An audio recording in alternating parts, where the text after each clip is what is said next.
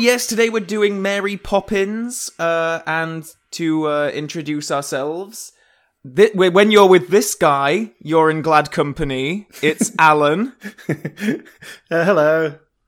and nowhere is there a more happier guy than this guy, Saul Harris.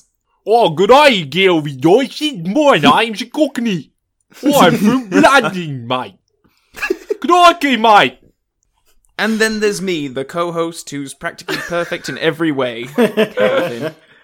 Yes. What's the other thing? Yeah. Um, shallow and slightly stubborn, or something like that. What was, what is it? uh, likes to, something and suspicious. Oh Uh, yeah, s- slightly stubborn and suspicious. yeah, that's the one. Yeah, that's not me. So he says stubbornly. The long-awaited Mary Poppins episode that everyone was Yeah. was uh, asking for from the moment we What are you talking started about? the This is a podcast. classic, classic movie. well, let's be clear. We are doing it because they're doing a, a sequel. Yeah. Fifty-four years after the original. Now, is that the actual longest time between live action sequels, or uh, has that been surpassed? The only other one that springs to mind is like Wizard of Oz. I was going to say, what what's the deal with that Return to Oz film? Was that that was an official sequel, right, or was that just some sort of? Well, it was a sequel. It's just because the Wizard of Oz rights are kind of all over the place. I mean, it's technically public domain, but then there are things specific to that Warner Brothers film. Yeah. are- But this one is like a fully fledged. Yep, it's the same studio doing a sequel to a movie that they still Continuation own. of the characters. It's the Yeah. kids grown up, Yeah, it is. Some returning cast members. yes. not as the same characters though. Dick Van Dyke is. Yeah, he's not playing Bert though, is he? He's playing. He's playing the other one. Oh, No, he? no, no, no. no. He's He- not actually. He's playing the son of the guy he played in that. Yes. Because Oh, is he? It's supposed to be twenty years later, isn't it? I was going to ask how he come back from the dead. well, he looks exactly the same. Like makeup wise, they've just done the Yeah. same thing pretty much. They've done less of a makeup job this time round. They've made him look younger. Uh, yeah, let's not jump too far ahead straight away. Let's uh, let's stay stay in the '60s for a while. Uh, so, Mary Poppins was based on a series of books written by P.L. Travers. Uh, of Oh, starting series, okay. starting in the 30s, I think it was like 1933, something like that. The first one came out, Yeah. and then there was a f- five in that kind of original run where it was the Banks children, and Mary Poppins comes in and then sorts stuff out for them, and blah blah blah. So that's your backstory. How how many of those are adapted into this film? Is this film like a, an amalgamation of all of them? Is it kind of the first book? Is it Well, from what under- it's the first one, as in it's the first time she comes to the kids. But Yeah. there's a couple of elements from the from the other books, like uh, the guy who floats to the ceiling. Yeah. that, that's from one of the later books. Because basically, it's just she comes in, they have these adventures, and that's it. like how Disney's Alice in Wonderland took a load of elements from both books, but was predominantly the story from the first? Yeah, you got your origin story basically, and then yeah. So now I've watched Saving Mr. Banks, so I know the story of I how this film got made. So- and Calvin, good. you've seen it, haven't you? Yes, yes, I've seen it about five times. Uh, that good. Uh, yeah, I mean, obviously that is a dramatization, a glamorization, perhaps, of the process behind making Mary Poppins.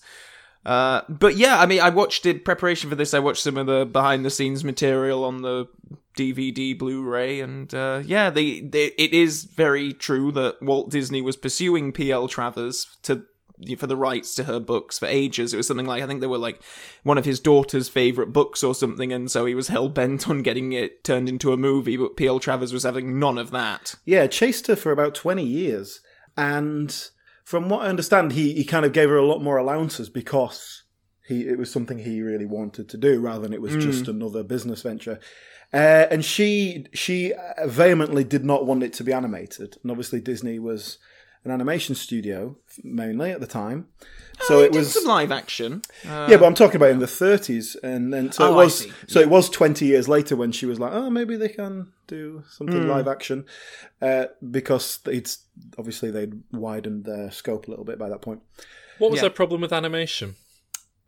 She well, if you've seen the film, uh. Saving Mr. Banks, you'll know that she's just basically a total cunt, and, and that seems to be the character uh, she's I mean, got. no one can really put much logic to why she said the things that she said, or because there's, they've still got like the tapes that uh, that were recorded uh, of her meeting with the songwriters and the writer, and some of the stuff she's insisting on is just like she was very specific about having a particular tape measure that uh, Mary Poppins measures the children with because you know the shape and look of it because that was the one that her mother had. Upstairs in the nursery, where Mary is measuring up the children with a long row of tape measures. No, no, that we cannot have. That would be quite un-English.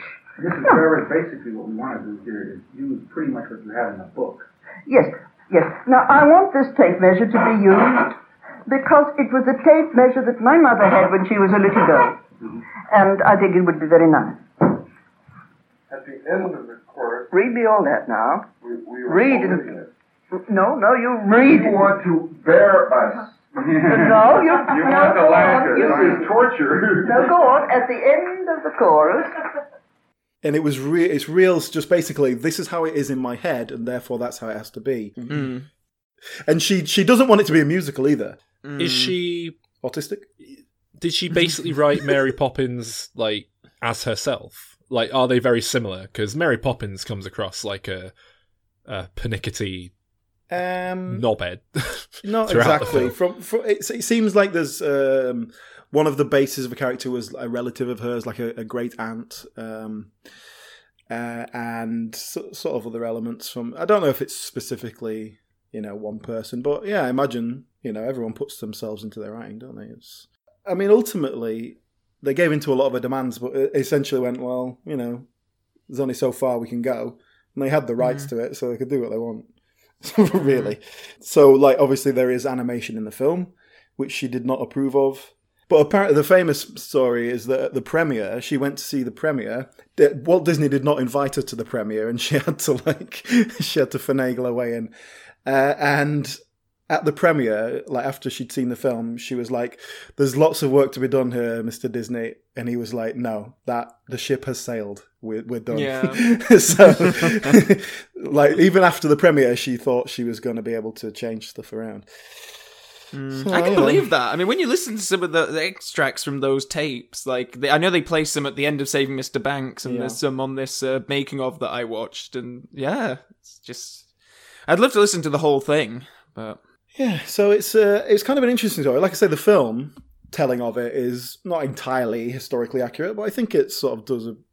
I think it encompasses the story pretty well. It's made by Disney, um, so the fact that Walt Disney comes out of it quite well, and she comes out of it like a sort of overbearing harridan, is um, perhaps not entirely coincidental. See, I, I've heard I've heard people talk about it and say that Disney comes across like a a bit of a piece of work in it, and it's like it was refreshing how not glossy the portrayal of him was. The film was written and developed outside of Disney, and then they basically had to go to them and say, "Look, we need permission to use the songs and stuff. There's stuff we need to get your permission on." And so Disney decided to buy the script and take it in house. So I think if that script had that story had been developed through Disney's internal thing, it might be different. But they hmm. took it on and didn't really change that much, from what I understand. The director said he was ex- waiting for something to happen, and it kind of never really did. I hear that the one. Uh, the one the sort of mandate that was made was that you couldn't show Walt smoking on screen. Hmm. Well, they, Dis- uh, Disney won't yeah. show anyone smoking. Like that's part of their. That's just part of their policy. Hmm. Well, I think that I think that there's some really stupid MPAA rule that gets you like an automatic. Yeah, exactly. So that's why I want to say an automatic R rating. It's probably an automatic PG-13 rating, but basically it, it like automatically puts you in a bracket that you probably wouldn't be in otherwise. So And there's- because of that, it means that we just have like before Walter like Earl enter a scene, you just hear a. Well, that's it. They kind of acknowledge it. Like he apparently he had a smoker's cough, and so they they get him doing that. And then there's one scene where she sort of barges into his office uninvited, and you just mm. sort of quick see him quickly stubbing out a cigarette, and he says, "I never let people see me smoke. It's bad for the image." Mm. So they mm. even kind of acknowledge that, which I, I liked. You know, I liked that bit. yeah, yeah, but I generally think it's a great film. It was a it was a good film. It was all right film. It, I mean, part of my problem was that she was just a total bitch like all the way through, and I never really hmm. came round to her. I know he's supposed to by the end, and it's a two tier this. I'm telling you, Saul, because you haven't seen it. There's like a two tier story where it's like her dealing with the Disney people, like in the current day, and then flashbacks to her childhood in Australia and her alcoholic father and all this sort of stuff. Is that why? is that why Dick Van Dyke's accent's so shit? no, that's Because of the Australian connection. what a drunk Australian. uh, but they, it is, and and that bit, you know, is based on truth as well. Uh, her dad was an alcoholic. He died when he was in his early forties, when she was a child. Uh, And and sort of basically the film is saying that you know the reason Mary Poppins comes in and saves Mr. Banks in the film is because P.L. Travers is just trying to sort of save her father and like trying to, you know, deal with her childhood issues, which you know I suspect is some truth in that. Mm. Yeah, you write a character whose whole shtick is just like being perfect and coming in and making everything good, and there's no real conflict and what have you. It does seem classic Mary Sue, isn't it? I mean, that's that's, Well, that's your, let's get into that now because okay, we that's that's your backstory, and if you want to know Mm. more, saving Mr. Banks is pretty good telling of it. Mm. do you want to rate it? We're probably never going to do an episode on it, so now's the time. Yeah, we're- I gave it a seven. I think. I'd, I'd give it an eight. Mm. Yeah, it's well worth a watch. And uh, obviously, Emma Thompson's always excellent. You got Tom Hanks there. So The old Let- white man. let's get into Mary Poppins itself, herself. Mm-hmm. Um, so let's go back to basics. This is an old film. It's an old film. When did you first see it? Was it as a child? Oh, definitely. Yeah, it's one of the first films I have memories of seeing this in The Wizard of Oz. I I didn't see this film for the first time till a few years ago, like two, Oh. maybe three years ago. Interesting. Uh, Calvin and I had a date night the other day to watch it, which means I Did, watched yes. it. I watched it on his like HD widescreen Blu-ray, uh, whatever surround Did it sound. Surround hurt your eyes watching something yeah, I had to wear sunglasses. in clear quality for like the first time with your little your little cathode? What are the cathode? Cathode ray, cathode ray. Yeah, yeah, it was a bit distressing. Um, We had a lovely dinner, and then we settled down with some marshmallows and pink bonbons, yeah, and had a lovely, What was dinner? What was dinner? Uh, I cooked jambalaya. Mm, jambalaya. chicken and Very chorizo. nice.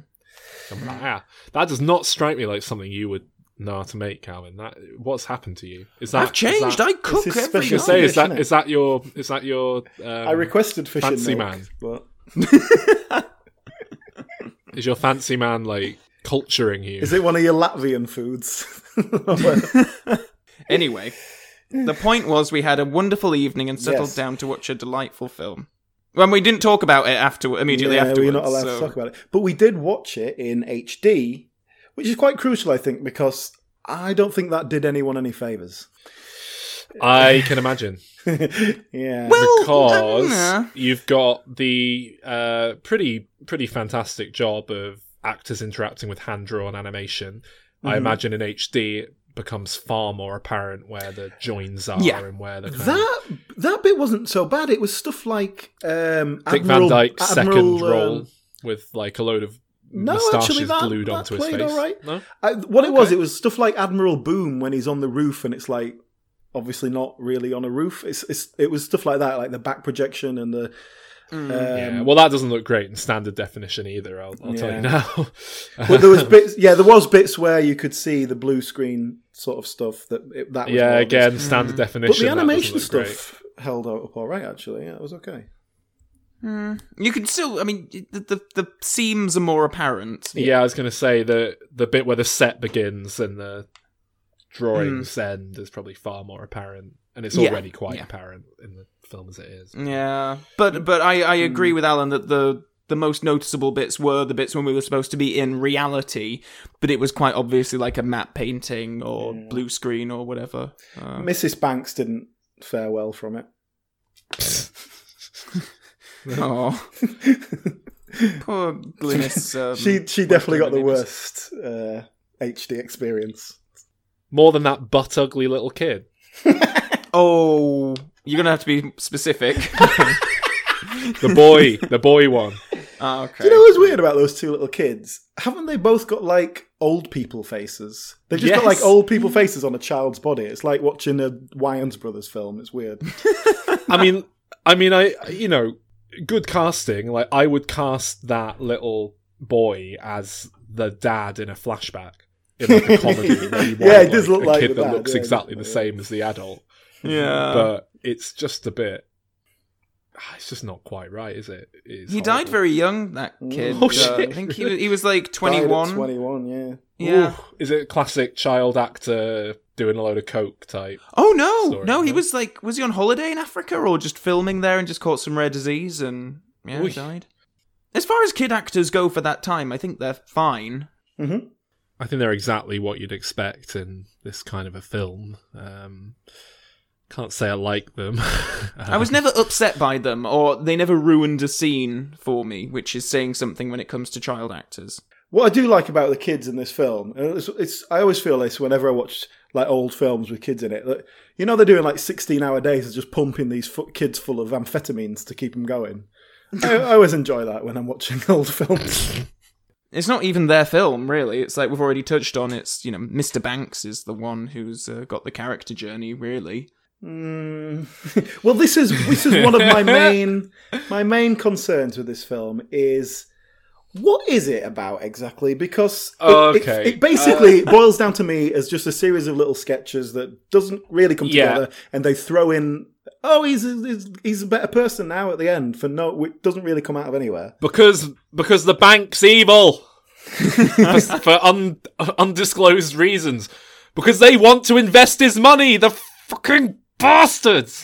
How dare they want to make the child money? He just wants to waste it on homeless people. This is well, this this is basically. my It's not like he problem. wants to give it to the woman as an act of compassion or an act of kindness. He wants to feed the fucking birds, the nuisance f- sky rats. no, no, he does. He wants to because of the song. The song is called Feed the Birds, but it's about this little old woman. To the people she calls, come by my bags full of crumbs. And he he does. It's it's more like I guess it's sort of like seeing a celebrity and wanting to interact with them in some way. yeah, it's, it's not that he's he it's not wants like he's bread. thinking, oh god, she she's a poor homeless woman. She needs the money more than I do. It's oh, it's that woman from the song. Well, I want to go uh, get my picture taken with her. Is she homeless? She looks it. She's, yeah, but this is, this is the nine, it's 1910. You know, there's people who actually live in real, Yeah, that's actual true. poverty as opposed to what we call poverty now. Yeah, I guess so. And so she might just be, uh, but she obviously she's making a living selling bird bags. If she's selling those bags at tuppence a time, she's we see her with a crate of about forty of them. There is one bit of the film that I'm always. I wonder if it's supposed to be open for interpretation or if I'm perhaps reading too much into it, but. And I'm skipping way ahead here. But it's later on in the film where Mr. Banks is walking back to his bank to meet with his bosses. And he goes to the steps where we see the bird woman earlier on and then she isn't there. Like, granted, it's like late at night and everything, but just the way he acts, the way the music—you think she's dead? I wonder, like, everything Because else is telling was me that. tuppence that's- short of her dinner that evening, and, and she died starved to death. If she ate some of that bloody bread, she'd be fine. it was probably mixed with sawdust, actually. I mean, she wasn't. She she clearly wasn't starving. She has she has pigeon pie every night. What are you about? But did you guys read? Did you guys read that? at that Uh, I mean, there is a bit of a sort of a weird moment where he's like, "Oh, the lady has gone," but yeah, she's gone Yeah. home. She's gone to bed. Yeah, it's night time. Nine o'clock. I like to think she's Why the people are still at the bank? I don't know. Like the bank's close at four. Yeah, the business They've, district's they've gone empty. home. I don't know like- why there's anyone there still at the office. Well, the office. I mean, bankers work late. I, No, No, they don't. I don't know. Maybe. they shut at four. You spend about an hour measuring your books up, and then you go, "Well, I had to go to the bank the other day and I had to check it was even open on a fucking Tuesday, let alone like 9 p.m. So anyway, the the point is that nothing really happened in this film, and and what's more, Mary Poppins doesn't do anything. Like what what is she achieving Well, she here? she does. She she she tries to teach some very confused moral messages and lessons that are completely undermined by the fact that she's magic. yeah, exactly. you know. I don't know what the message is, and all the stuff that comes from the dad, which ultimately is like the whole point of this. She's not really directly involved in any of that. She she's trying to connect them to him as in she says, "Oh, take them to work and like show them where you work." Although she even does that in a roundabout way. But then all the things that happens after that is not to do with her. It's Yeah. And and the film seems to want you to think that he's like a really bad father because he's not got time for his kids. But then like you never really like he, well he goes to work and he leaves them with a nanny and like you never get Yeah. a sense that no, they're he, like he- he leaves them with the mother. She fucks off. she hasn't got a job. Oh yeah, what what's the deal with what is this film trying to say about feminists? By the way, like, I don't, I just can't. I think the idea is, well, normally they'd be with the mother, but this one's off uh, being a suffragette because that's something we remember was happening at that particular time period. So we're going to tie it in. Yeah. But as it comes off, it feels like a piece of like propaganda about how a woman's place is at home and she should be there with the kids, and instead Well, I don't know about that because around, I think I think a middle a middle class family like that, the woman would not have worked, and they would have had a nanny. That's just the two are not related. Like she's not bringing up the kids. You have a nanny to bring up the kids. I also don't think it's saying anything derogatory about the suffragette movement. I, I mean, the gag obviously is that she's this, you know, uh, suffragette fighting equal rights, all this, and then as soon as her husband comes home, she's like, "Oh yes, I'll get your slippers, I'll get your pipe," and dotes on him hand and foot. aren't some of the song lyrics quite like taking the piss out of the suffragettes though? We're clearly soldiers in petticoats, uh, dauntless crusaders for women's votes. Though we adore men individually, we think that as a group they're rather stupid. Cast off the shackles of yesterday, shoulder to shoulder into the fray. Our daughters' daughters will adore us, and they'll sing in grateful chorus.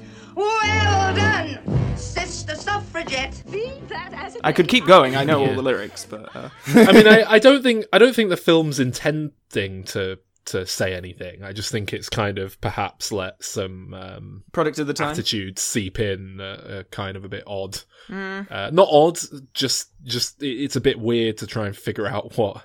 Um, if you were going to do that nowadays, you'd have to be so clear what you were trying to convey with it. Whereas I think back then it was just like, oh yeah, she's a she's a suffragette, and we're going to have a few gags along the way, and it's it's it's it's just that there's a whole song dedicated to it. I think more than anything, that's the Well, there is a the- story behind that actually, because Uh, Walt really wanted that particular actress for that role, and then he was like, "I want to talk to you about Mary Poppins. Come to my office and meet with me." And she obviously got very excited, thinking, "Oh, great, I'm going to play Mary Poppins." And then halfway through the conversation, it dawned upon her that, "Oh, they're not giving me Mary Poppins, they're giving me this other character who didn't have a musical number." So she was like, "Well, you've got to give me a musical number, otherwise I'm not doing it." So Walt was like, "Okay, yes, we'll do that." And then they had to conjure up. They repurposed another song that was supposed to be a song to go with "Practically Perfect" in every way, and then they just took that tune and changed the lyrics and made it "Sister Suffragette." That's that's why the film's two hours twenty minutes long, isn't it? oh well, no, there was some something else that they were saying about you know the step-in time sequence that ends up being about twenty minutes in the film. Someone somewhere at the studio was like, "Oh, we we should probably cut that down to about two and a half minutes," and uh, then And they were killed. Walt was so uh, enraptured with the footage that he saw of the rehearsals that he just let them keep it all in and kept on adding to it and adding to it, and now we have what we have. Don't you think that films like this, though, are constructed? And I think a lot of Disney films, when Walt was alive, are sort of structured like this, in that they are sort of, they're very episodic. It's like 10, 15 minute God, chunks. And when I was a kid, that was kind of perfect, because all your attention span is, is about that long. So I don't think I ever, like, sat down and watched Mary Poppins in its entirety until I was an adult. But as a kid, I would just watch, like, 10 minute mm. chunk here and then come back a week later, watch the next. when when you're a kid with VHS home video, which Disney thrived with, absolutely. Oh, Um, yeah, true. I I kind of I don't know. I I don't know how it would have worked necessarily because this was meant for cinemas and it was made at a time. You're absolutely when right, yeah. The idea of kids watching it outside of a cinema just wasn't a thing. So I don't know. I, I think that's probably a happy coincidence. But no, you're you're right. Um, Mm. There's so much stuff in this film that you could literally you could just cut out. You could just cut 20 minutes out, just lift it out of the Mm. film. But that, would, that's like, what I mean. I think if you if you tried plot. to figure out what the plot of this film was, I'm not sure what you'd come upon. Mm. Like when you're saying what would you cut after the what wouldn't affect the plot? Well, what's the plot? Well, there's about five minutes at the end where the dad has a weird Yeah, that's the only character. epiphany point. for some reason. yeah. No, no, no. I think it's it's about a family that are slightly broken. The kids are acting up because mum and dad are both out doing their own thing. They never they never come together as a family. And then this woman comes into their life and reconnects them by making them appreciate what matters, or more specifically, him. I don't think any of that's dated very well because the idea that these are tearaway trouble children, it's like, well, they seem pretty reasonable. You know, they just seem like perfectly normal little kids to me. Yeah, but then they're we're meant to think that that this this nanny's running away like, I can't handle your your awful children. I quit. and it's like, well, hang on, you you lost his kids in the outside in the park, and now you're getting. You're getting angry at this this couple because you lost their children on your watch as a, a professional child carer. they should have your fucking license revoked. You Anyway, uh, to go back to what you were saying, Saul, I, I agree. I think that Mr. Banks is basically never does anything wrong. Like at one point, he's like saying, "Well, I want my kids to have like education and, and morally enriching activities. Yeah. Not stop fanning about taking them to like tea parties on the ceiling. Or what the fuck are you doing?"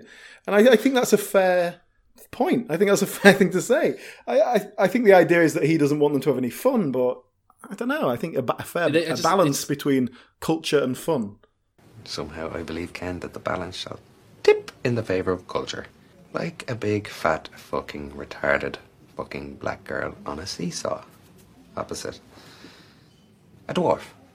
it's just not really conveyed that well, is it? He doesn't want his kids to end up sweeping chimneys all their life. I mean, Yeah, like that fucking layabout. Looks like a great gig, chimney sweeping.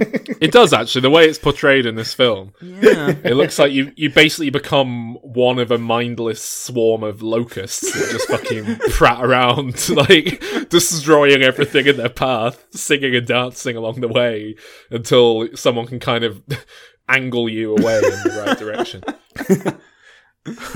Um, should we should we speak of the uh, elephant in the room here that we haven't mentioned really yet? The tap dancing elephant, Dick What, Van Dickie- Dyke. Dickie. yeah. Oh. Dickie Vanders. I, I think he's a delight in this film, and the accents are part of it.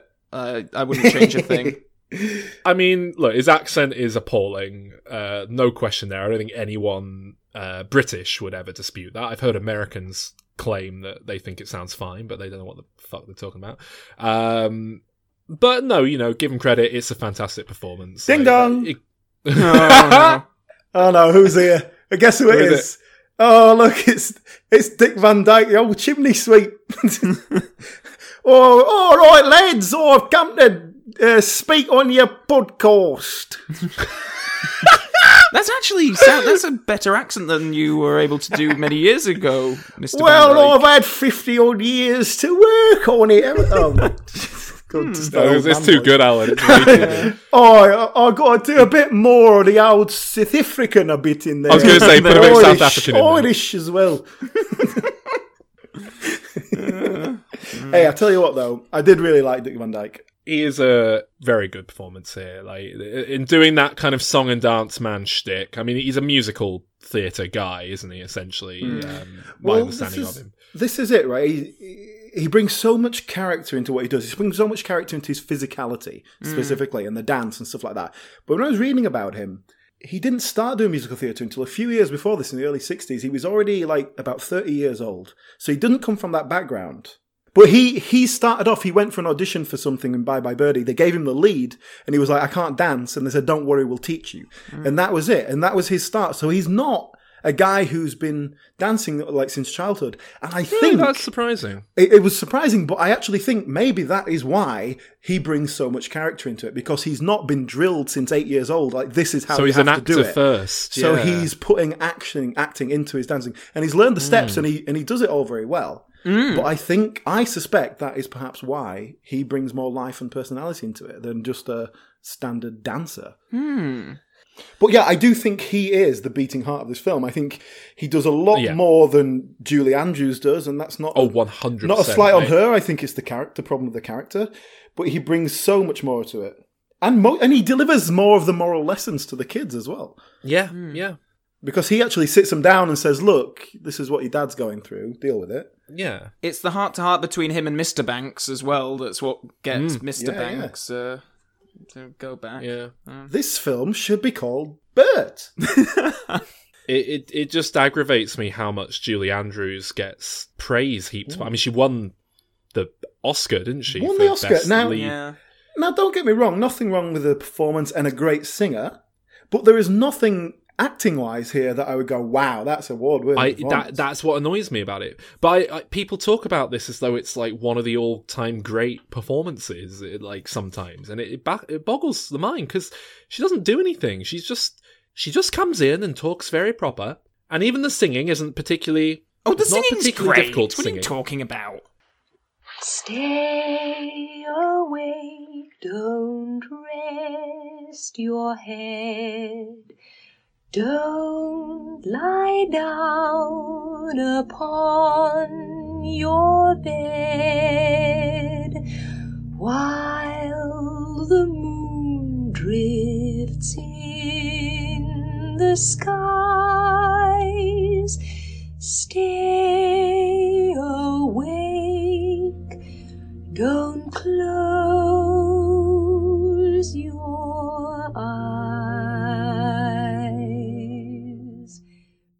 No, the singing's fine, but they're not difficult songs to sing. They're very straightforward. There's nothing remarkable about what she's doing. I think that the, the, the I think it was a bit of a zeitgeist uh, effect really around this time for her because I th- believe this is her feature film debut, and certainly the behind the scenes material they talk about they saw her in uh, I think it was a a production of Camelot, which was like a live TV thing or just some kind of show, and they saw an excerpt of it on a Andy Williams show or something like that. And then she was also in Cinderella. I think she was in like sort of televised fairy tales. But interestingly, she was um in contention for the uh, My Fair Lady part, which I believe came out the Yeah, same year. same year. Yeah, uh, Yeah. eventually went to Audrey Hepburn because well, Julie in contention, Andrews. it was her part. She did. Yeah. the- she did it on the stage, and they basically decided they wanted someone famous instead. Yeah. Uh, and then, of course, they both got nominated for the Oscar, and Julie Andrews won it. So I, I don't know how much of it was sort of like industry. She was just a bit of an industry darling at the time, uh, and certainly the, her next few years, uh, the peak of her career.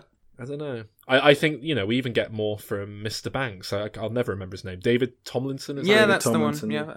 I think he gives a fantastic performance. Um, Very a lot of character to what he's doing. A lot of um, I perhaps it's a bad performance insofar as he makes the dad far too likable from the get go. I think he's he comes across very warm and and And sensible. pleasant. Sensible. Yeah. like, but not but not in like a not in a his family. grumpy like he wants to way, keep just- his job. What a tosser.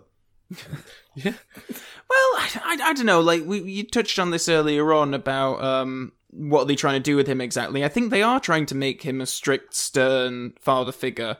Uh, I agree. I, I just don't think it works. they do it through this actor who's quite got quite a warm presence anyway. And when he, he does it through quite a whimsical song where he's talking about, ah, yes, I like my pipe and my slippers and patting my children on the head as they are sent off to bed and all that. So he is just quite likable. I run my home precisely on schedule. At 6.01, I march through my door. My slippers, sherry, and pipe are due. At 6.02, consistent is the life I lead. George, they're missing. Spend it, spend it. And maybe that's good. Like, if he was a dick, like, he'd be unbearable. And when he's redeemed, I don't know if that would be as strong or what. But, yeah. A good performance, Yeah. anyway. Shall we talk about the songs in a bit more specific detail? Obviously, a Yeah. major ingredient of the film. Hmm. So, Calvin, just want to just read, go through the lyrics. You seem to know everything. when the cat has got your tongue, there's no need for dismay. Here, here, just summon up this word, and then you've got a lot to say. I mean, I could do it, but it's. Uh, yeah, I love them. Love them all.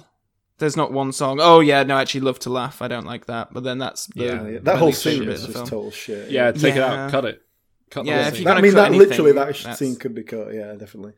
Um, I think they're for the most part about as fantastic a bunch of songs as you could expect from a film from the '60s. Um, I I love musicals. I like listening to songs from musicals. I would never put anything from this film on to listen to it. It's just a bit too old school and dated. But you know, I, I can appreciate that they're they're very good for the most part. There's a, there's a handful that are a bit like. Ugh.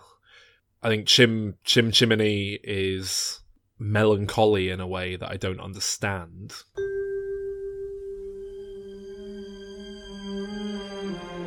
Chim chimney, chim chimney, chim chim chiree. When you're with a sweep, you're in glad company. Nowhere is there a more happier crew than them what sings chim chim chiree, chim chiroo. Chim chimney, chim chim chiree, chim chiroo. Oh, I love that sequence. Why is it so sad? I mean, I, I, I like the melody, I like the song, but I don't really understand why. It, when he's singing it at the very start of the film, it's just very. It evokes a sad tone that feels very odd.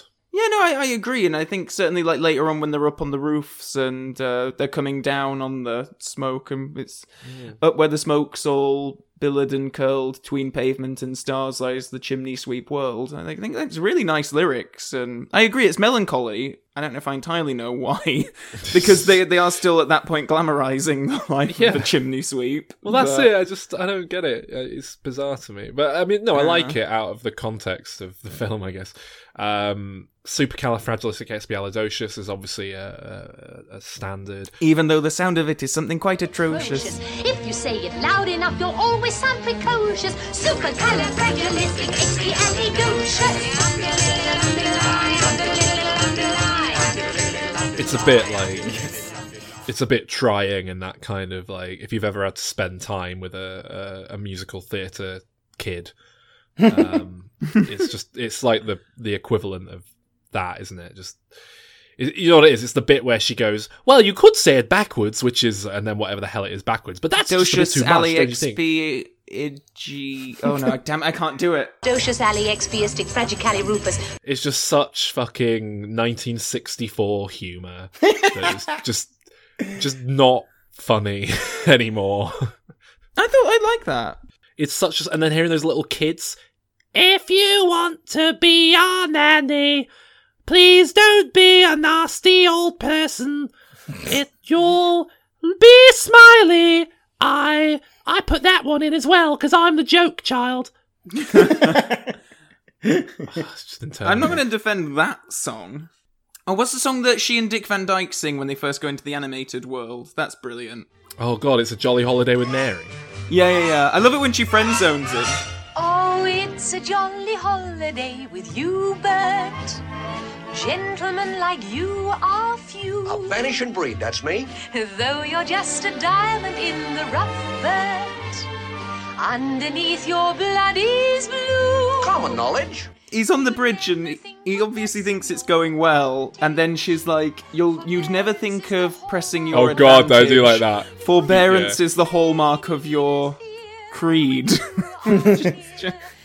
Then he's just She basically like says, doesn't quite get it. She but- basically says Bert would never rape you, so don't worry, look, ladies. like, like that's essentially what is it? Something like there's no no one need feel unsafe No, yeah, around you, Bert, uh, or whatever it is. It's really odd, like she's, stuff to a, she's an un- unescorted lady alone with a man. People will Mhm. talk. It's- oh, it's just so we just have to that make it very clear that she's friend zoning him, just in case you had any ideas. Of course, behind the scenes, I was giving her it every night. So was that was that Dick who never left after, after we Yeah, he's still here. Oh, he's still here. Bert, it's you. In the flesh and at your service. You're filthy. Spoonful of sugar. Yeah, so I mean that that's another standard classic song that's hard to fault. But Mm. what's her point? Her point is obviously like find the element of fun if you're doing something shit and make Yeah. it all a bit better. But then she does it for it's very fucking magic. I was going to say it's very easy to fun. say.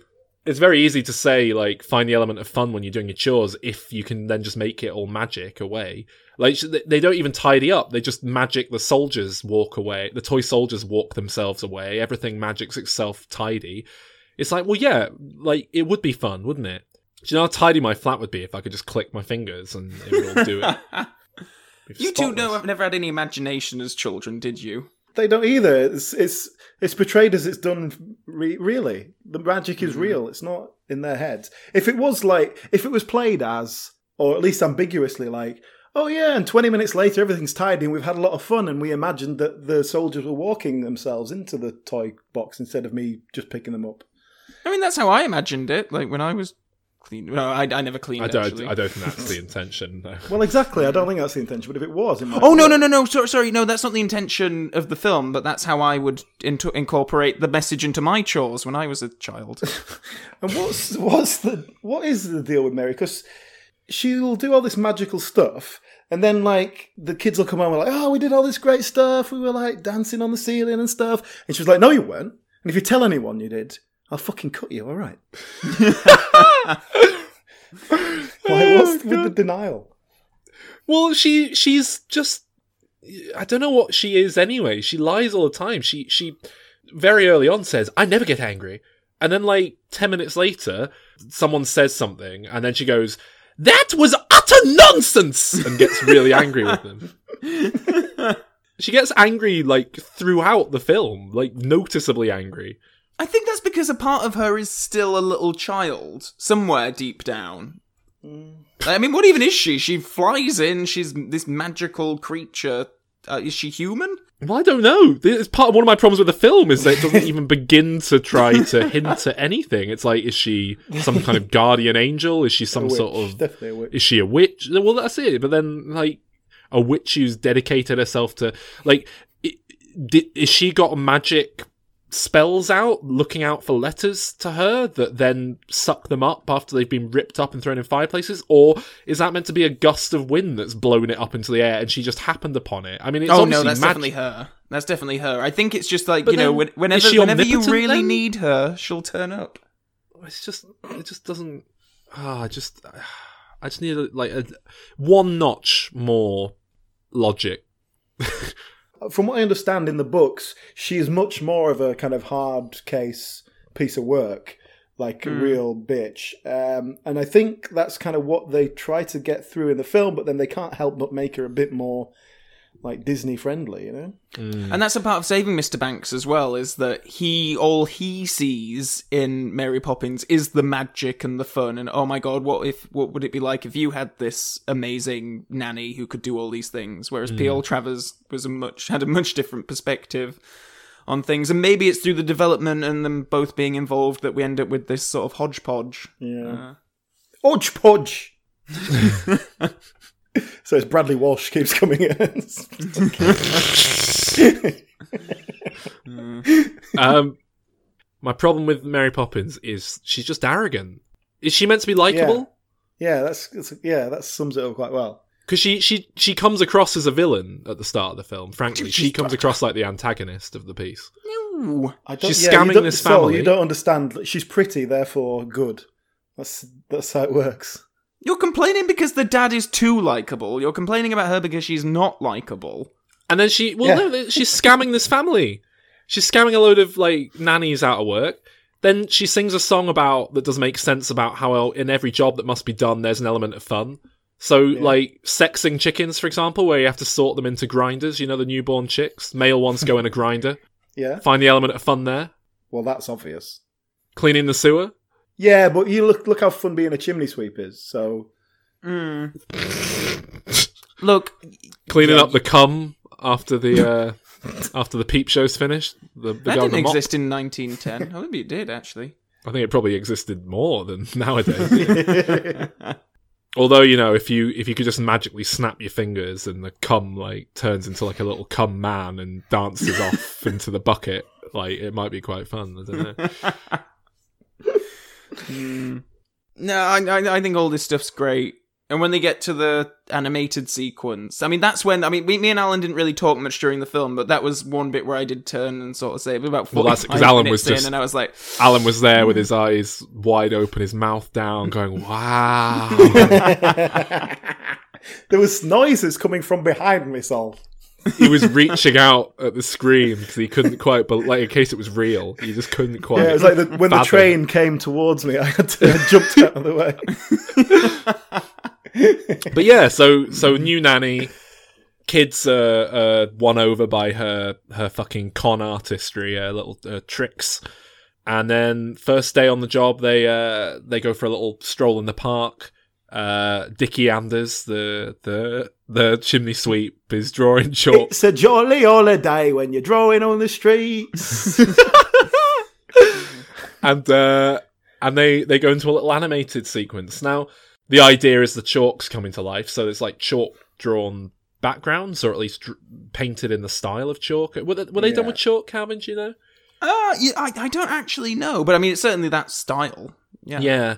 And then hand drawn characters that don't look remotely like they've been created with chalk or anything. That just, Mm. just Disney animation. In in terms of special effects, really really impressive.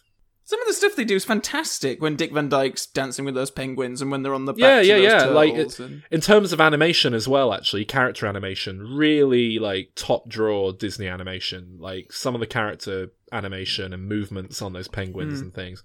I don't know if they rotoscoped some of them. It, it looks like they probably did. Um, but yeah, there's some really nice animation at work if you're Mm, mm. aficionado of that sort of thing. Well, it's. Uh, I think it was the yeah the usual animators, uh, some of Hmm. the nine old men and that that were working on it. So yeah, I was surprised that animation never really comes back. It is just that Yeah. sequence, and then oh, okay, we're we're done now. Yeah, That's I, I agree. It, it always felt like a kind of another t- messy tangent. Honestly, I kind of felt like it needed more of that. To, Mm. I mean, there, there's a bit later on where they could have done it with the um, they they instead opted for some animatronic bird puppets instead, which you know, fair enough. They're they're real world birds, quote unquote, real world rather Yeah. than part of Mm. the chalk universe. But I love that bit where she's got the animatronic bird on her finger because you just know that there's about like a dozen wires on the other side of her hand and they're all going down a dress and there's some man there with a really primitive control doing it. Yeah, and again for you know for something from the '60s, it looks really good. I, I, I- throughout this yeah. film, the special effects are pretty remarkable for when it was made.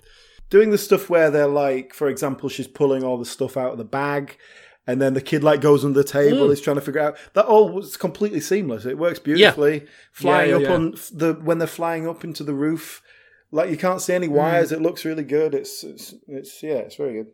Mm, mm. There's a bit that I particularly loved. Sorry, but just when the when they're uh, interrupting the hunt, there's an Irish fox who's being chased by redcoats, and there's one bit where Dick Van Dyke like picks him up and they crash or something, and then the fox is like lying on Dick Van Dyke's lap, but just where Dick Van Dyke's arm is, where the Mm. um, fox is, where the pole of the horse is, and or just however many different um, aspects of the drawing would have to be integrated Yeah. into that, and it just it works so well. It's really There's a few moments like that that jumped out at me. I was wondering if you could um, give some background on how they did it. I, I assume they shot the footage with the actors and then kind of Yeah. had frame by frame film stock to look at as they were animating. So they kind of drew it essentially over the top of the film. Is that right? Yeah. Or Yeah, yeah, that's exactly it. And then, uh, like, I think so. I think, like, in a lot of the cases, the ground that the actors are immediately standing on is real. Like, it's just Yeah. painted set, but then the Yeah. very background is like a blue screen or a black screen or whatever. she she's not a great nanny, is she, Mary Bobbins? Because she she she like doesn't keep the slightest bit of an eye on the kids when they're in that chalk painting. She's just Well, off she's off for a gallivanting date Bert. with uh, Bert. Yeah. exactly. Oh, So the legs off! I think I'm in on this one. I've definitely got it. Oh, she's a sure bet. oh, poor old Bert. He's no idea. He'd never think of pressing his advantage. Oh, certainly, I'll press your advantage, darling. Mm. I reckon they fucked. She does enjoy when he uh, compliments her as well. Like she is vain, Mary Poppins. Like as soon as they're in the uh, animated world, he's like, "Oh, you look fantastic," and she's like, "Oh, do you really think so?" well, apparently uh, that was liking it. in the book. She's incredibly vain. She's always looking in mirrors and stuff. And yeah, there's a little bit of that I in the film, but that. apparently in the books it's like a major thing. It's like what She takes about three mirrors out of a bag in a row. That was a nod to the books because they didn't really use it that much.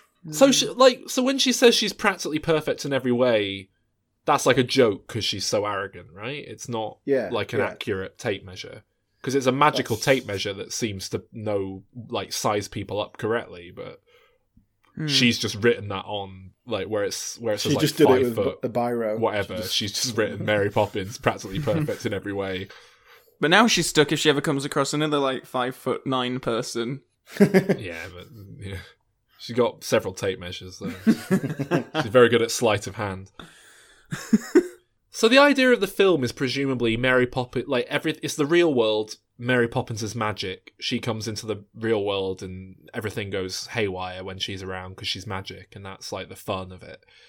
But then Uncle Albert's magic because he's laughing and that means he's floating up on the ceiling and they get there and they're like, "Fucking hell, Uncle Albert's on the ceiling again." Rodney! Rodney! Uncle Albert's on the ceiling again, Rodney! I mean, yeah, it's. I mean, you've got the next door neighbor who's firing cannons off of his roof, Yeah. so I wouldn't, you know. Do you know what really jumped out at me? There was a bit where they're off out to collect to buy fish or whatever, and Yeah. and the admiral is like, "Oh, what are you up to today, young man?" And he's like, "Oh, we're going to buy some fish, admiral." he's like, "Good man, you have a good day." And it was just like, "That's a nice thing, isn't it?" it's just like they're on, they're just going to do the chores, but he's seeing it as a little trip. It's like a little adventure. He's helping out his family. The admiral, the uh, the the nice old man who lives on the street instead of a creepy old man. so it was a simpler time. Yeah, yeah. And then they just did some magic bollocks instead. I, I had a similar thought to you, actually, yeah. I did. And it acts as a fake out because it lures us into a false sense of security with Admiral Boom. But later on, when he sees those chimney sweeps having a good time, he loads up his cannon with fireworks and tries to exterminate them. You know, he puts on a firework display to celebrate them.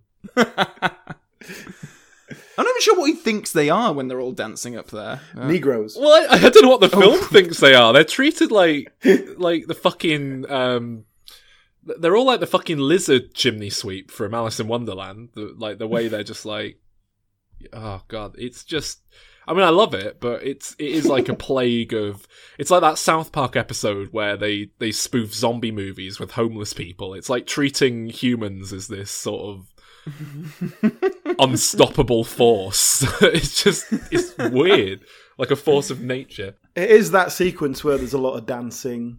We re- that's the Mm. that's the dancing one. It feels like watching West Side Story. It's just like oh Yeah. fucking twenty minute dance sequence, great. Yeah, and there's some really nice shots in there, but again, it's just like, is this relevant to anything? Is, is there a point to this? Um, It's just a, just- it's just a good time. You're just supposed to be yeah, enjoying two, it, aren't two you? hours Just- twenty.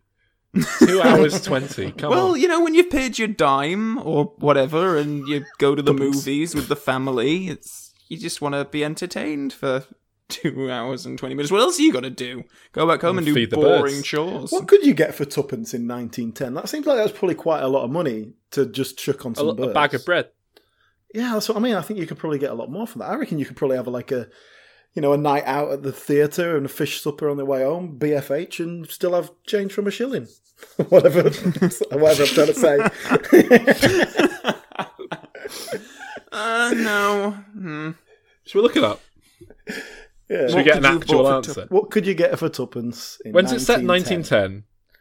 Right. Um, inflation calculator. That's what we want, don't we? Yeah, but I want to know what its what its its value was really, what its like buying purchasing value was. Like, could you have a night out on tuppence? Was that like a week's wages? How many tuppence were in a pound? An Uh, English pound. Well, there's 240 pence in a pound, so 120 tuppences. 240 pence. Yeah. Who decided on that? That's insane. it's the, the old, old imperial system, my friend. Okay, so a pound in 1910 equated to purchasing power of 111 pounds 94 pence. So a tuppence, uh, So yeah, Uh, divide that by 120. 120. So it's a bit short of a pound. yeah, about about a quid. That sounds about right. You could get his own loaf of bread for that much. It's how much you want to get a kid to put in their first bank account. That sounds about right. That is a bit of a Mm. rip off for a bag of bread, but it's believable. That's what she'd be charging. She's not homeless. There's no way she's homeless. But she's. why didn't he just go to Cook, one of the slaves who works for his family, and, and say, "Have you got any bread, spare bread, like leftovers breads?" And she'd be like, "Yeah, here you go." Mm. Because they'd have They to probably do all the way that. They probably go and feed the ducks on like a regular basis because that's what you did back then. No internet. Yeah, and they didn't know it was bad for him yet. It's not. They love it. Well, my next note is just Mary Poppins would be pro Brexit. So I don't really know why I wrote that down, but that's that's that's what I was thinking. At the... know if that's true. Anyway, let's not bother with that. Completely no relevance. no evidence for that at all. Just my, I, was just, I was just doing a character study on her. I've also made a note. Uh, later on, I made the note Mary Poppins is the sort of person who'd share an image of Marilyn Monroe with the quote, If you can't handle me at my worst, you don't deserve me at my best on Facebook. she's, she's very judgmental. Yeah. Like, they're having a good time laughing on the ceiling, and she's like, "Well, you bloody stop laughing, you bloody little shits? what do you think this is? She kind of uh, disappears from the film for a while. Like the kids get taken to the bank and then they escape, uh, and then they are accosted by a dog and a horrible old woman, and and then they they they run into Bert, who I think he has a real nice little conversation with them because they're sort of like, oh, Dad hates us and all this, and then he sort of talks around. He t- he talks up the dad really, which is quite nice. He's like, oh, he works so hard in that big heartless bank and Because he knows Bert's got like eight kids at home. That he, he's not to scratch a living together every day. They're not Never at home. They're kids. off cleaning kids, getting the getting in the little nooks and crannies of the chimneys. He can't reach. Yeah, that's it. That's why you have so many kids when you're poor. Get them working. Mm. Right, so they go to the bank, and then Dick Van Dyke comes out as an old man in a dual role. Yeah, which I hmm. like. I like, but the problem with it was that it was like this old man has got the exact same physicality as Dick Van Dyke. Yeah, this old man is clearly a young man. Far too Uh, is physical. odd. and then, uh, so I, I don't know if there's any truth to it, but right before we started recording, as it happens, a friend of mine who's a fan of the film, a friend of the podcast, in fact, Howard, uh, who was on an episode a while ago, Mhm. shared a, a story online about how Dick Van Dyke has apparently just revealed that he paid Disney to take that second role because he was so desperate to play it. I assume it means he took like a pay cut from what he was getting. Well, Do you think that explains why there's no thematic reasoning or like relevance Yeah, to, to him playing this dual Because role? at first I thought it was going to turn out, oh, it's like Magic Bert. He's like pulling a trickster thing to to make sure this goes the right way or something like that. But yeah, apparently what I read was that Dick Van Dyke wanted to do it for whatever reason, yeah. and they were like, well, no. Uh, but then he, the way he, the way he convinced them was like he basically did a screen test, like got makeup on and, and did a little scene to demonstrate that he he could do it. So potentially, maybe he paid for that. Like maybe that's that what it sounds means. that sounds like Like he yeah, paid to get, he paid a makeup artist to sort him out so he could prove it. Yeah, I think that you're seems right more there. likely story than he paid to, to do it. Yeah, it doesn't make any sense. Well, that and, and I think he said he'd do it for free as well, like in terms of not being paid any more money. Yeah. So yeah, he'd just be out of pocket, however much it was for that. That makes perfect sense. Yeah. Uh, Yeah, yeah, it's it's, an an odd- odd thing. Yeah, Element because it's Um, not like the character needs to be physical to make it work, and so you need a younger man. Like obviously he does some physical stuff, like when he's falling over and stuff, which you wouldn't like want an eighty-five-year-old to do. But it, it, it- but it feels too incongruous because it looks like Bert's like chimney sweep Yeah. legs wobbling about.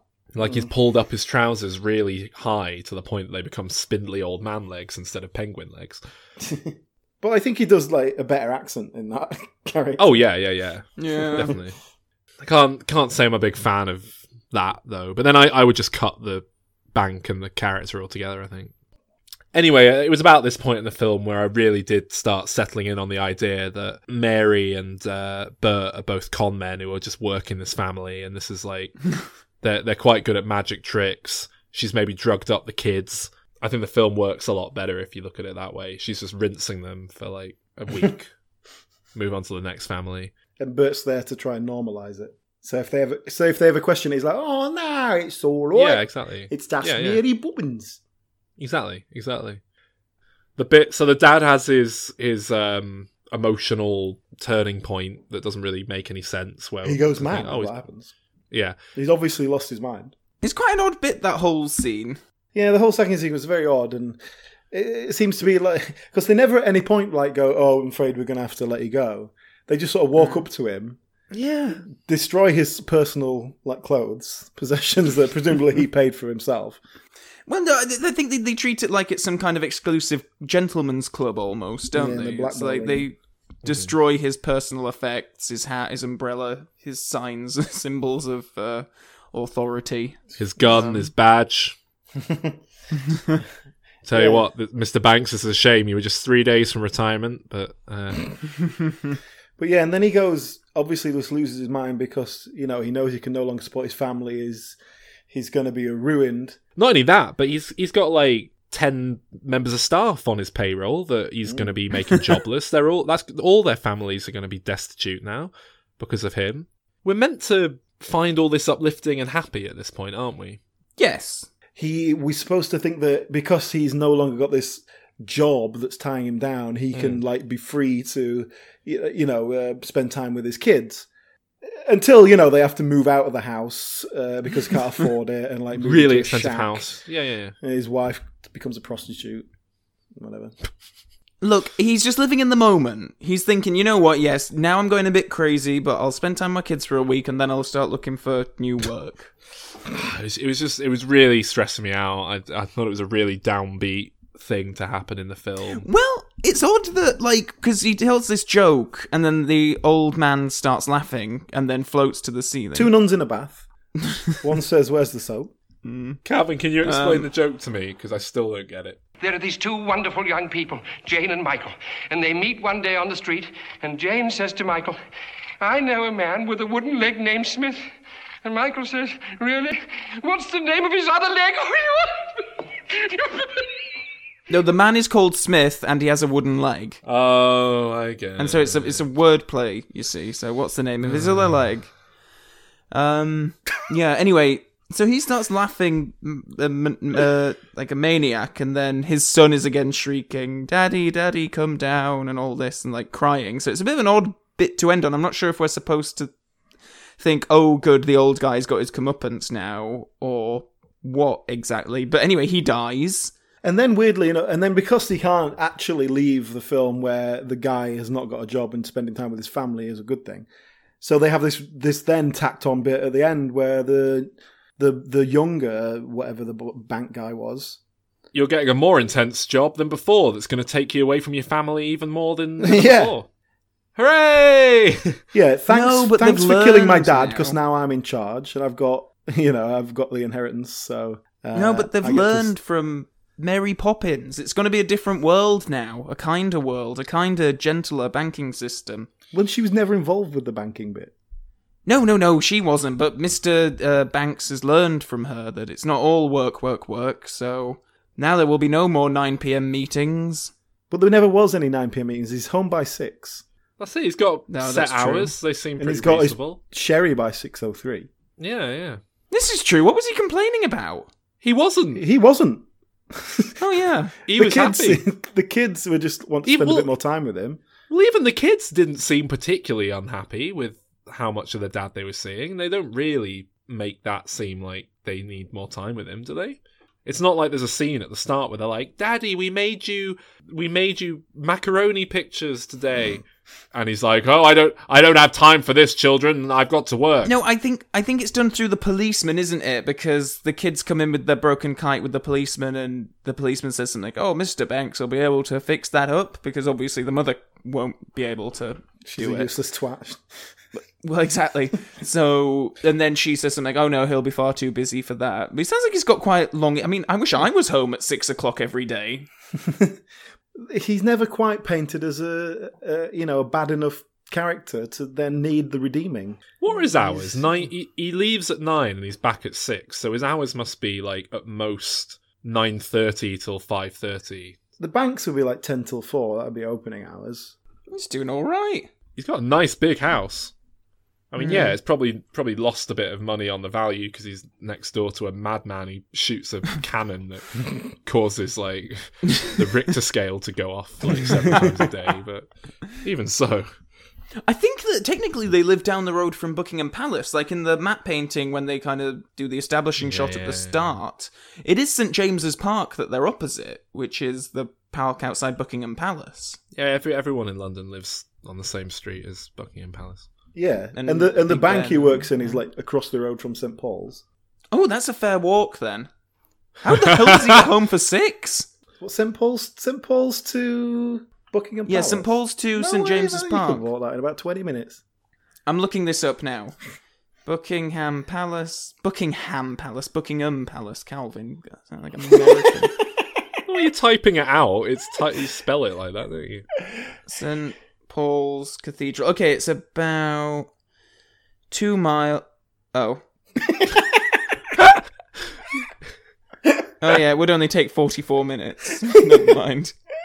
God, they're not that far then. Oh, never mind. Then he's got good hours. This, this is good, relatable content for listeners that don't listen, that don't live in London. Uh, I love this film. I I think it's great. I actually didn't cry uh, at it this time, and I think a part of that Wait, was because what? Alan was over. What do, what part do you normally cry at? There are two bits actually. When she's singing "Feed the Birds," and then What? the Because second. but that old woman scares you. No, th- not that one. No, no, she's not the old woman that scares me. The old woman that scares me is the one who's, uh, you know, the "Come here, me dears," Granny Elijah, when the kids are running away from the bank. Do you know what the, the weird thing is though? That If if Calvin was walking down the street and someone was like, "Oh, you got spare tap and spare," fuck off, peasant. He wouldn't say it. He'd, he'd just be like, "Quickly, quickly, don't make eye contact." Yep, yep, yep, yep. And then he'd write a letter to his MP saying, "Today I was accosted by a vagrant Someone- Calvin, trying if to someone sell came me." up to you. someone came up to you with like a dirty old paper bag full of bread. and was like, "Give us a quid for this, mate. You can chuck it at some birds." Uh, uh, well, I, I I bought a puppet from a street vendor in London once. He was selling them on the street. Was it a date and you were trying to impress the person you were with? No, no, I was with my dad. I was like six. Okay, you- so I, did I thought your example would be more recent than different, 20 years ago. So did your but did your dad go? Don't don't give him the money. I've got to invest it. I'm going to put it in the Uh, bank. no, he didn't actually. he didn't. But did you earn the money or were you giving it? No, he gave me it. Yeah, there he goes. No But you were on the way to the bank to invest some more money, right? No, You no. just you just have more money to play with than these kids. Yeah, you have you ever been in a position where your piggy bank has had one pound in it? I, not for a good long while. After he saved up enough to buy the latest bit of replica James Bond merchandise, and then he starts Mm. up again.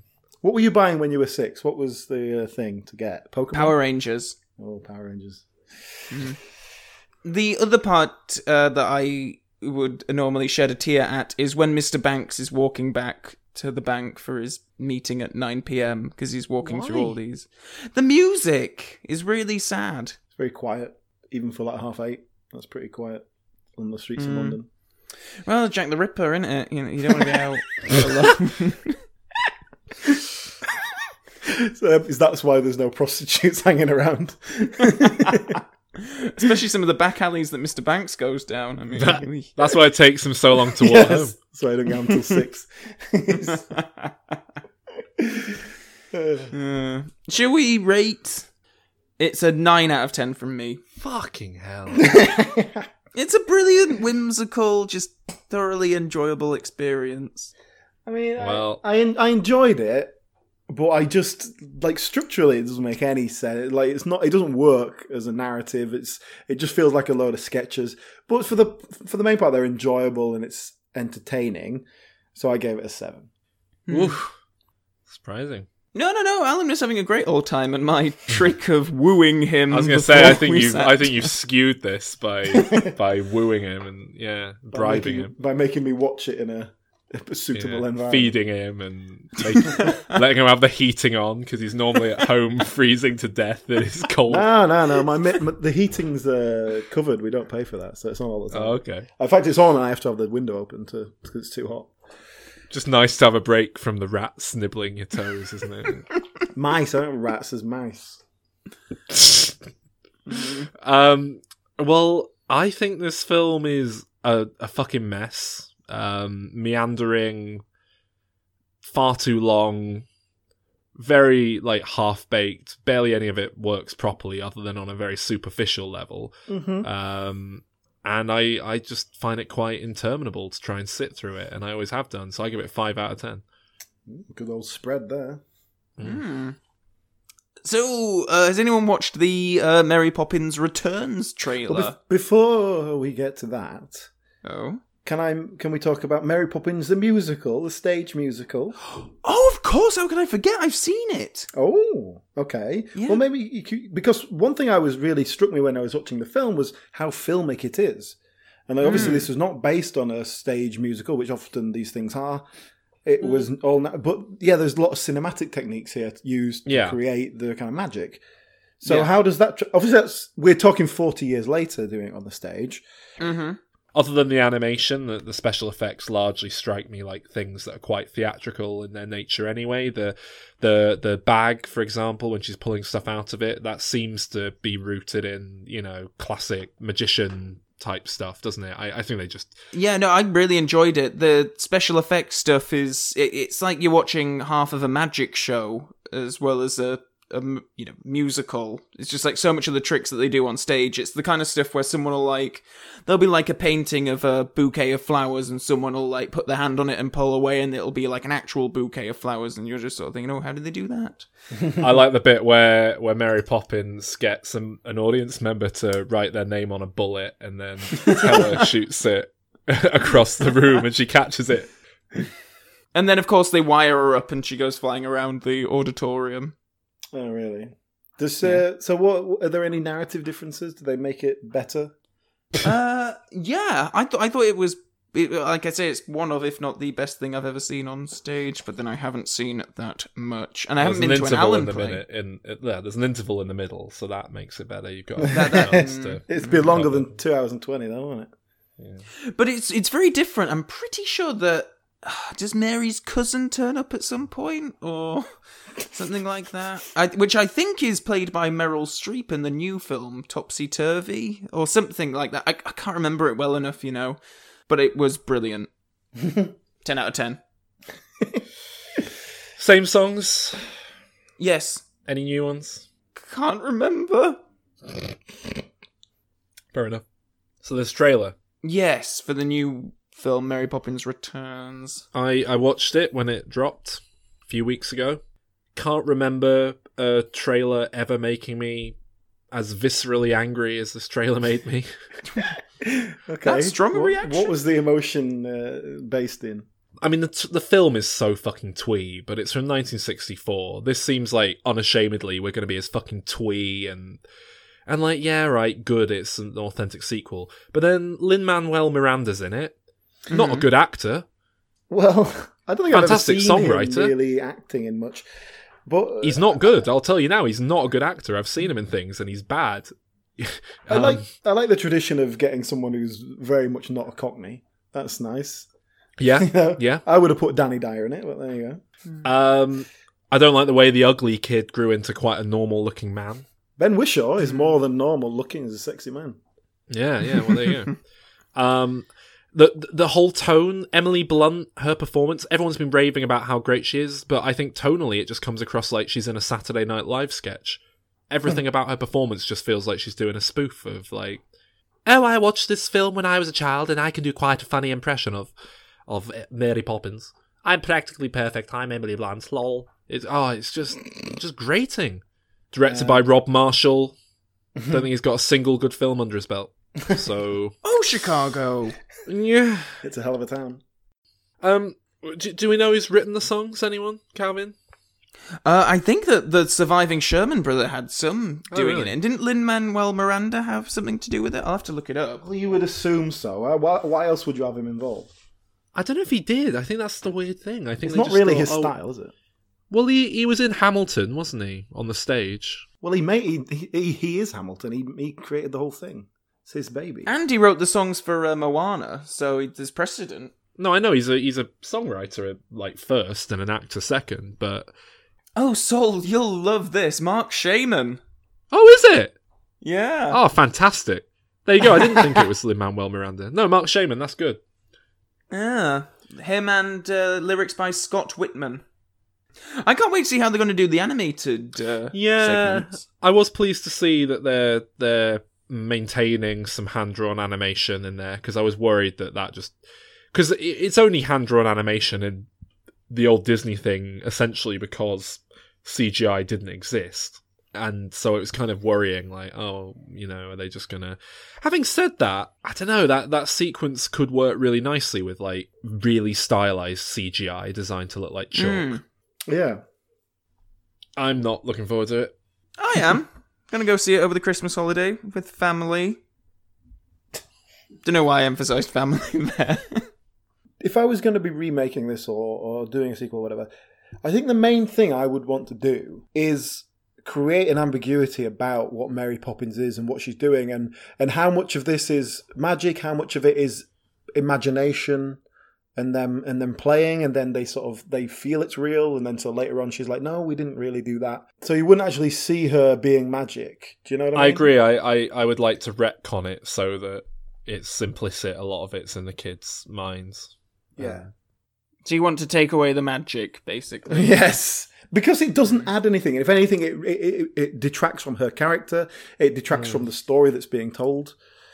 Because it, it undermines it. It undermines Yeah. the, the truth of what you're doing. That's it. It's like what what have they learned about taking their bad medicine if she's made the medicine literally taste like lime cordial? She's put a spoonful of sugar in it. Well, it's just a spoon of medicine. That means it's just a spoon of sugar. Well, I think yeah. that part of the problem with the, this is that none of us were brought up in a time when medicine wasn't just sugared at, at source. Like that's how Yeah, you get yeah. kids' medicine. Love a bit of tastes like orange. Oh, Calpol's or whatever. isn't it? Exactly. So we we not t- we've never had cod liver oil. Although I imagine Calvin did. Calvin seems like someone who had a, a t- tablespoon of cod liver oil every night.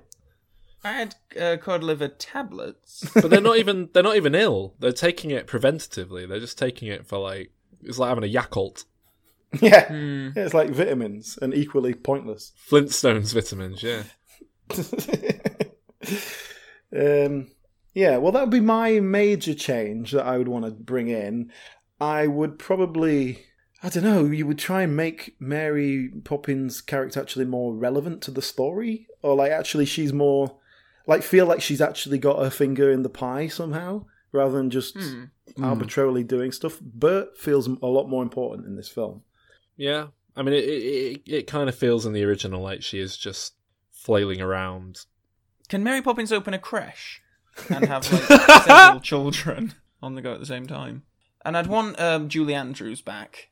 No point doing it unless it's with Julie.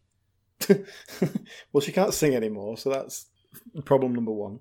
Oh yeah, she did have that operation on her throat, didn't she? Yeah. Dub her in. Dub her in with Freddie Mercury's original vocals. The big problem with this film is that it is painfully episodic, right? Tangents, no through line. Sitcom? Disney Disney starting a new streaming series, they're looking for content. Mary Poppins TV series. All right. A new adventure with the kids every week. Hmm. That makes more sense, yeah. Yeah, you could do like an animated episode. You could do a, a, Oh, that'd be quite nice. Yeah. a, a Halloween special where they go to like a spooky haunted house. Uh, You need some thing pulling through the whole thing, though, like some sort of arc throughout the whole thing, surely. yeah, she's fixing the kids. She's fixing them. Why? What's wrong with them? One of them's really ugly. See, a solid scene saving Mr. Banks, he would know Mary Poppins didn't come to fix the children. Yeah. The children came to No. fix her. Okay, so in this series, how many talking animals can we get in? I want a talking dog. I want an acting dog. Well, I th- I think like there's a real lack of um, sassy talking cat because Sal- uh, Salem's in the new Sabrina on Netflix, but he's just like a, a sentient human intelligence cat, but he doesn't talk. He's not sassy, Hmm. and I'm really missing it. So I think we should have just like a sassy black cat, Yeah, yeah. voiced by Nick Bakay. Nostalgia's a big a big dollar these days, you know. that's not. That's just a straight lift, though, isn't it? That's not. well, Disney can probably buy him, can't they? They've bought everything else. Yeah. Buy the rights to Salem, Saberhagen. Would we have Poppins sort of like uh, go from era to era? Would it be a different family every week? or I think No, a different family say- every season. It's like American Horror Story. It's like an anthology, season to season. Season one's in London, but in like um, the eighties. Mm. Uh, but then season two can be in like Peru or something. I'd like to have Mary interacting with the public a bit more. She doesn't do much of that. Yeah, I want to see Mary getting on the tube and getting really annoyed with everyone. I think that'd be barrel barrel of laughs. Does she use her magic for evil? Well, she's Ooh, trying. well, she's trying to get on, and people are barging, and she's she's coming out with all this, you know, a pusher now is a a is a wrinkle on your face or whatever stupid shit she comes out with, and no one's listening to her, and then she goes fuck. Bloody hell! And like snaps, and she she moves her arm sideways, and all the people go like flying either way, like parting, like when Moses parted the ocean, and they're all like squished up, like, "Ooh." and then she's like, "Come along, children," and they walk on and sit down, take seats, and they're very comfortable on the on the tube. That's the sort of thing I think she'd get up to. Yeah. Hmm. She does seem like a Yeah. nasty piece of work. Yeah, She's she's the s- sort of person who would go to a bank as well. Like no one's been to a bank in like 12, 12 years, but I went she'd to a go bank. ev- every Thursday. Oh, She last goes and week. takes out money for the week. Oh yeah, she With- still with uses little checks. parcel. She has a. What did I go for? I had to get a new bank card. No, I didn't. I had to get cash out because I was waiting for my new bank card because it went to my Ah. old address. Exactly. That's the only time anyone goes to a bank Yeah, is when you lose your card or whatever. yeah. Mm. Which is why they're not open anymore. which, is, which is why you don't have them in villages anymore. But they're also removing the amount of cash machines we have access to. So Are they? what do they want us to do? Yeah. Or Who are? Illuminati trying to rem- get rid of our cash, aren't they? Who's removing your Mm. cash machines, Calvin? The, Well, the men, the men Government. near where I live, uh, came and stole one with some chainsaws last week. So that's they're, they're, they're doing that one. Well, that's one way of doing it. Chopped it out of the wall. Yeah, they, they chopped it out of the side of the co-op with some chainsaws. Oh, dear. I don't think they. I think I, I think they just hacked it up a bit and ran off when the police came, but it, it's been out of order.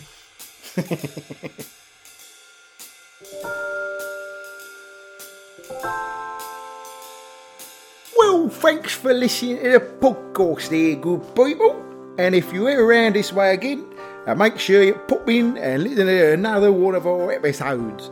We've got lots to choose from, and they're all our back catalogue is available at our website It's stimreturns.com. I'll see you next week for a Christmas special.